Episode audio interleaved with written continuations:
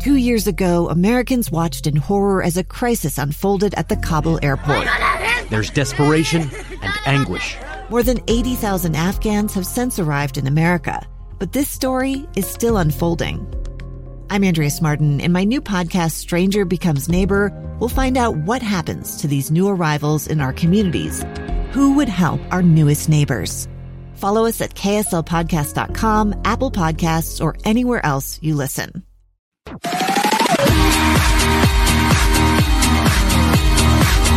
Hey, welcome back to KSL Plus. This is the digital only newscast designed to dive deeper into the stories impacting us right now. I'm Matt Rascon, and we had to take a bit of a hiatus because of COVID, uh, but we're back in a more simplified format, as you can see. KSL Plus uh, will be available on the KSL TV app on Thursday. You see a lot of news every day on KSL TV. You read it on Deseret News, KSL.com, uh, KSL News Radio. And the idea on this show is to just take one topic and then break it down. We're all about helping you understand, uh, trying to inform you so you can make good decisions for you and your family. I want to kick off here with a sensitive subject. This is actually a story I covered earlier this month, and one that's been sort of hidden behind the daily case counts we report each day. So I only had a minute and a half to share the story of Dr. Cesar Briganti, and really, it's something that deserves much more. So earlier this month, Dr. Briganti died by suicide. I would describe it as tragic and unfortunate. After a years long struggle with his mental health, that friends and family say was just exacerbated during the pandemic. It's okay to struggle. That's part of our line of work. That's that's being human. Friends, colleagues, and family, they gathered at Riverton Hospital to remember him. Caring deeply about what you do in taking care of COVID patients, as Cesar did, and having that kind of beat you up uh, is is part of the, the challenge that we've dealt with in the pandemic over the last uh, 11 months. That really took its toll on Cesar. He devoted his whole soul and all of his energy to taking care of those patients. Cesar was originally from Spain. He studied at BYU. He went out of state for medical school. He returned to do his residency at the University of Utah and then helped open Riverton Hospital as its first hospitalist. He's the best physician around, and he spent a lot of time, even when he was sleeping. He was he would wake up and oh, I know what to do with this patient. And he would call the nurses in the middle of the night. Oh, give him this, give him that. I just figured out what to do. Cesar so and his wife Yolanda were married for 21 years. They have five children. Less than a year ago, they divorced but remained close. And Yolanda was there for the vigil. She spoke. You can't fix something that you can't talk about. Uh, this death, of course, has been so hard on her. We can talk about it. Hard on her children, but she's decided to speak up about his death. We spoke to her a few days ago. She doesn't want to see it happen to another healthcare worker or anyone for that matter. I think that the the biggest thing that we can do is I really don't know. I feel like I, I, if of everybody, I should have been able to stop this from happening, but I couldn't because he wouldn't let me.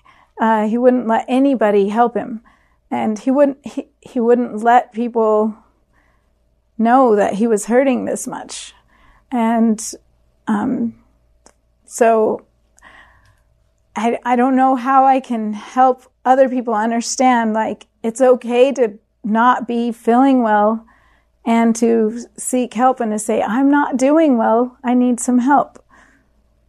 I, I don't know how I can say that more than uh, it's it's really it's okay to not be okay. Research published by the University of Utah just last month found that Dr. Briganti is not alone here. According to their research, 56% of frontline medical workers, that's fire, that's EMT, that's police, hospital doctors, nurses, they screened positive for at least one mental health disorder. Problematic alcohol use, insomnia, and depression all top the list. I think the big word that surrounds all of this is is kind of burnout. This isn't a problem that started with the pandemic, of course, and it's not going away either. So We've heard from healthcare workers throughout the pandemic that this has just tired them out. So we have to acknowledge as a whole with society that trauma takes its toll and we have to actively combat that. I had a chance to sit down with nurse practitioner Heidi Vaudry. She is a friend and former coworker of Cesar and someone who in recent years has really dedicated herself to talking about mental health and trying to help people get the help they need. Here's our conversation. I'm very bold about asking my patients, like I see here, you marked on your depression screener that you're having some thoughts of dying. Let's talk about that a little bit more. Are these passive thoughts of dying? Are these active thoughts? Do you have a plan? What does that plan look like? Um, and it's very uncomfortable, even for trained clinicians with experience, to ask those questions of their patients, much less of their coworkers and, and the people around them. And that's something that I'm really fighting actively to change. And now that I've been teaching at the University of Utah for um, a year and a half or so, this is my second round now of teaching a batch of nurse practitioner students this QPR curriculum that I think is so important. Maybe you can briefly summarize what, what is QPR curriculum? QPR stands for Question, Persuade, and Refer. It's a um, hour to an hour and a half long class that teaches people how to identify warning signs of suicide and then what to do when you recognize those signs. Because i think a lot of us see someone that's in distress and then you're you're kind of panicky like i don't really know what to do with this information. I'm scared to ask these questions. Because then what if they say yes that they are thinking of hurting themselves then what? That's really scary for a lot of people. Um, and so qpr teaches people how to ask the right questions. And i have a colleague who always told me if you want a direct answer, you have to ask a direct question. Because if you just ask someone, How you doing? I'm doing fine. Okay, that's a completely garbage question and a completely garbage answer. But if you say to someone, say, Hey, I noticed that you seem kind of down lately and you've been a little bit more withdrawn and spending more time in your office instead of out with us at the nurse's station. Tell me what's going on that acknowledges to the person you have observed something that concerns you and you care enough about it that you're willing to actually ask a question with a response that might feel uncomfortable. Yeah. So once they say, Yes, I have been thinking about this, then the next thing is to assure them that you're not going anywhere, that you're there to help and support them, that you care about them. Because when people are in this really low dopamine state of depression, they lose some of their perception of reality. They feel like everything's awful, it's never going to get better, I'm a bad person, I don't see a way out of this. And they need someone to throw them that lifeline and to show them the light and the way out and to assure them that they won't be alone through it. And it can be difficult to persuade people to receive help. Cesar was an example of that. Several times I reached out to him, hey, I'm just a little worried about you. How are things going? I'm fine. I'm fine. He'd put up walls. And because I was no longer working with him, I didn't have the ability to see him and snag him in person um, and kind of pin him down for a more difficult conversation. But um, something I've learned in being a nurse practitioner is that a very significant number of the patients that I encounter have at least passive thoughts of dying. These are really common. And that's the first thing that I tell them like, I'm sorry you're feeling that way. I want you to know that a lot of people feel this way, and it's possible for you to feel better. And we'll work on this together. And, and it's a big relief for people to unburden those thoughts and to share with someone else, you know, this deep, dark secret they, they've been holding. And then we work on a plan together to keep them safe. The refer part of QPR for someone that's just out in the community involves teaching them about resources we have, like the Mobile Crisis Outreach Team through Uni, or the um, Safe UT app that you can text or call any time of the day or night, and that goes to a suicide helpline. Or that there's a behavioral access center at LDS Hospital and at Dixie Regional Hospital and at McKay-Dee Hospital, where people can go in and self refer with these issues. Um, that's for kind of more urgent things or helping people understand when it's appropriate to call 911. If they're really afraid that someone's a danger to themselves or others, and this is not something that you can just text a, a safe line, you know, that this is a situation where 911 is appropriate so that they can come and evaluate them. The further I've gotten in medicine, and I would say especially in the last year, as the pandemic stress has just clobbered everyone collectively and especially healthcare providers. I'm seeing an extreme escalation of the severity of mental health symptoms across the board, and especially in my healthcare workers. So, part of my practice strategy is to screen extensively for mental health symptoms. People that come into my clinic always get screened for anxiety and depression. Even if they're coming to establish care for their toenail fungus, they're going to get screened for mm. anxiety and depression. And you have therapists. I do have a therapist who just walked in. So, so yeah, we do place. have therapists in house. Regarding healthcare providers, I had a conversation with nurses right before I left bedside. Middle of the night is when you have these good conversations. And we were talking just about the strain and stress of being a nurse and kind of telling war stories about you remember that patient that choked me and the one that kicked me across the room and that really bad code where that person bled out and the kind of cultural expectation in medicine is that you're just going to suck that stuff up that this is part of your job. You signed up to be a nurse, you signed up to be a doctor, you expect to be kind of bathing in this trauma. Um, and there's always been EAP, employee assistance programs, those kinds of things, but they're off site. And one night I asked my coworkers, how many of you have ever felt really depressed or even suicidal? And several of them expressed that at some point in their life, whether it was career related or postpartum depression or, you know, whatever situation in their life that also impacts their ability to function at work, that they had felt suicidal. And I said, how many of you have ever actually sought counseling for that? One. One person had sought counseling. I was in that same camp. And it wasn't until I was seven semesters into my doctoral program that I finally hit the wall and thought, you know, there's a lot of garbage that I need to process, both difficult things I've been through personally, um, death of my baby, death of my sister, but then also this accumulated career trauma um, that I need to stay on top of. In order for me to be a good clinician and to be present and available emotionally for my patients, I have to make a very concerted effort, and that includes going to therapy regularly to process the garbage that comes up because there's this repetitive trauma that comes in medicine, and I think this year has just 100 times that for our people that are working at bedside and seeing death in a way that they've never seen before and complications and a dizzying array of symptoms that are so challenging. This virus is unlike anything we've ever seen. There's not a predictable course for anyone um, and the shortages of PPE and long hours and providers themselves getting sick and having these after effects and feeling like they have to go back to work maybe sooner than they're able and maybe they have some brain inflammation that's making it difficult for them to function, but they have to go back to work. Um, I'm going to throw out this this statistic from the American Psychiatric Association. That okay. article that you had sent mm-hmm. uh, in that 2018 meeting saying that physicians, that profession, had a higher rate of suicide than any other profession in the U.S. I think it mentioned three to four hundred a year was kind of the estimation. Correct. Uh, it's like that. double the national rate. It's not just high; it's double, and it's the highest rate of suicide in any profession. And there's so many reasons why. Um, one of the things that I find really challenging is that many of the medical boards ask very invasive questions of their applicants. And I understand the reasoning behind this. We want to have safe clinicians out there. We want to make sure that there's someone who's not, you know, completely delusional that's practicing medicine. But these questions are targeted at, like, some of them are really specific. Have you taken any medications for mental health in the last two years?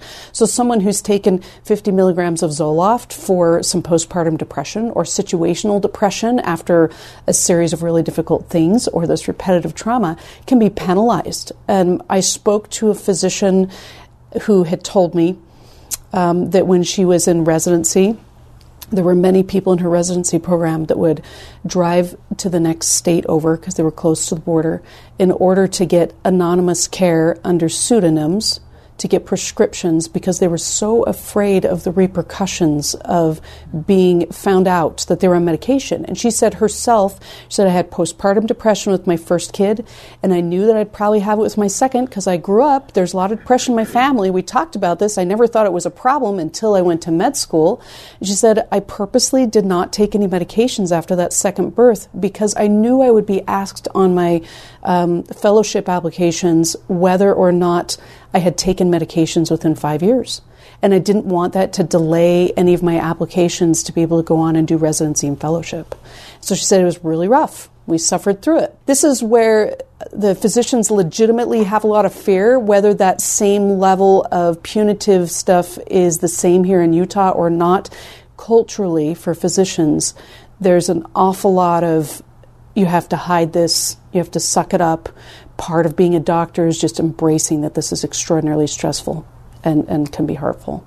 So you have, on one hand, trauma that, you know, doctors, physicians, nurses mm-hmm. experience on a daily basis when they're at work. Right. Um, you know, which takes its toll. And then on the other hand, this fear, at least for some who don't feel like they can really seek help. What right. what is the what is the antidote? What is the there needs response? to be a cultural shift, um, and I think this is kind of medicine wide, but I think it's even more focused on physicians. Um, and one of the things that I'm hoping that my colleagues at Riverton Hospital will take away from this, I'm still, I still feel a lot of kinship to that unit. That's where I worked for seven years, um, and I have many good friends who work there. It's just this example of you actually could and should use EAP. You should go get counseling. It is confidential. So it's provided, it's paid for by the employer, but it's confidential. The therapist can't divulge things that happen there. And I have people tell me all the time, I don't know what I'd say in therapy. Like, I don't think I really need therapy. I'm, I'm pretty okay today. But I guarantee you that if you sit down, any person who's worked in healthcare, that if they sit down and start talking to a therapist, there's an awful lot of trauma that's been just packed down and repressed um, that you've been just swallowing. Suicide is considered one of the most preventable types of death. And the more people we have trained in the community, who understand these concepts of QPR. It's just like if you train enough people in CPR, 20% of the population knows CPR, then the mortality rates from cardiac arrest go down. The more people in the community we train with QPR and embolden people to ask those difficult questions, ask the direct questions so they can get the direct answer, the more of these lives that we can save. I personally feel like anyone who's in medicine should just plan on going to a therapist a couple times a year for a tune up. Like you go rotate your tires every four, 5,000 miles, right? Change your oil. This is preventative maintenance. So even if you don't feel like this is a real crisis, because the problem is when you hit a real crisis, then you go into therapy and then you're like, I don't even know where to start. But if you've been talking to a therapist and learned some strategies for self care and for mindfulness and some insight into how your body is reacting and feeling things that feel uncomfortable, um, then all of those things, those tools, when you need them, when there's a bad code, when your 10th COVID patient dies, when you're on your eighth shift in a row and you just don't feel like you can do it anymore, preemptively doing some counseling builds resilience and reduces burnout. And cookies are nice, so are billboards, but what we really need are things that actually build our resilience. This topic, of course, is a is a, is a difficult one. We all, you know, we often avoid it. It sounds like in in mm-hmm. healthcare. Uh, and even in the news, you know, we typically don't even cover, you know, a suicide um, mm-hmm. for different reasons. Um, but specifically for Cesar, I mean, the message that we got from, from you, from other colleagues, and from what you were telling us uh, from the family was that they wanted to talk about this. Yeah. They didn't want his death to just be yeah. swept under the rug. It's one of the biggest disservices that we can do is to sweep it under the rug because it's the thing that's killing our physicians. You know, why? Why would we ignore this or pretend it didn't happen? Why is this embarrassing? Why is it difficult to talk about mental health? It's a chemical imbalance in your brain.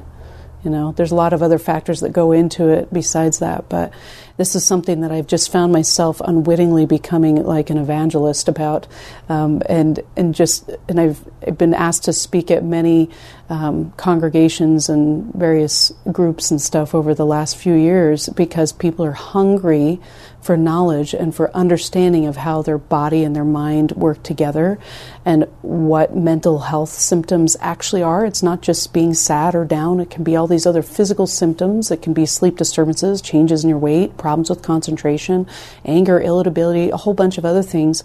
And people want to know how to help themselves and how to help their family members. And so that's what we need to be doing is focusing on education. That's prevention. But specifically to medical providers, uh, we have to acknowledge that this is something that's rampant and it's not going away.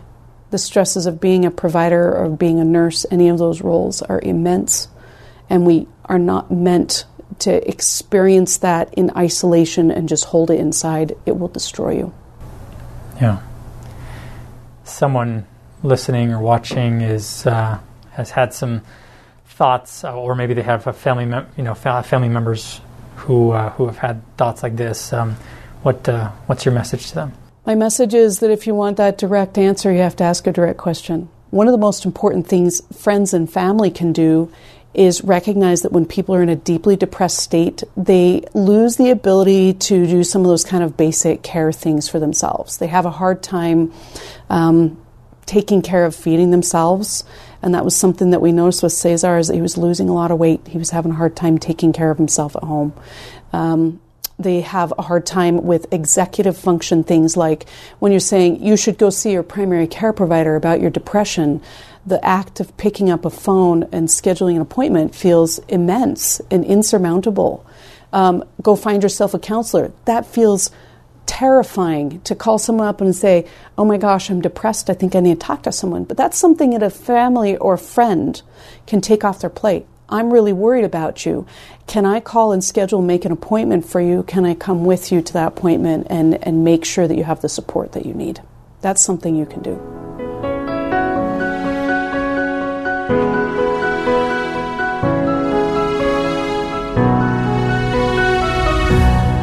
We appreciate nurse practitioner Heidi Vaudry, Yolanda, and others for talking with us, for sharing their story, for helping us out today. And uh, for those who are struggling with mental health, for those who are experiencing suicidal thoughts, we would add our voices and encourage you to get help. Utah has resources, the Safe UT app, of course, and then on your screen, the call the National Suicide Hotline. That's 800 273 8255. We would urge you to get that help that you need. And we will be back next week with another topic. Thanks a lot for joining us you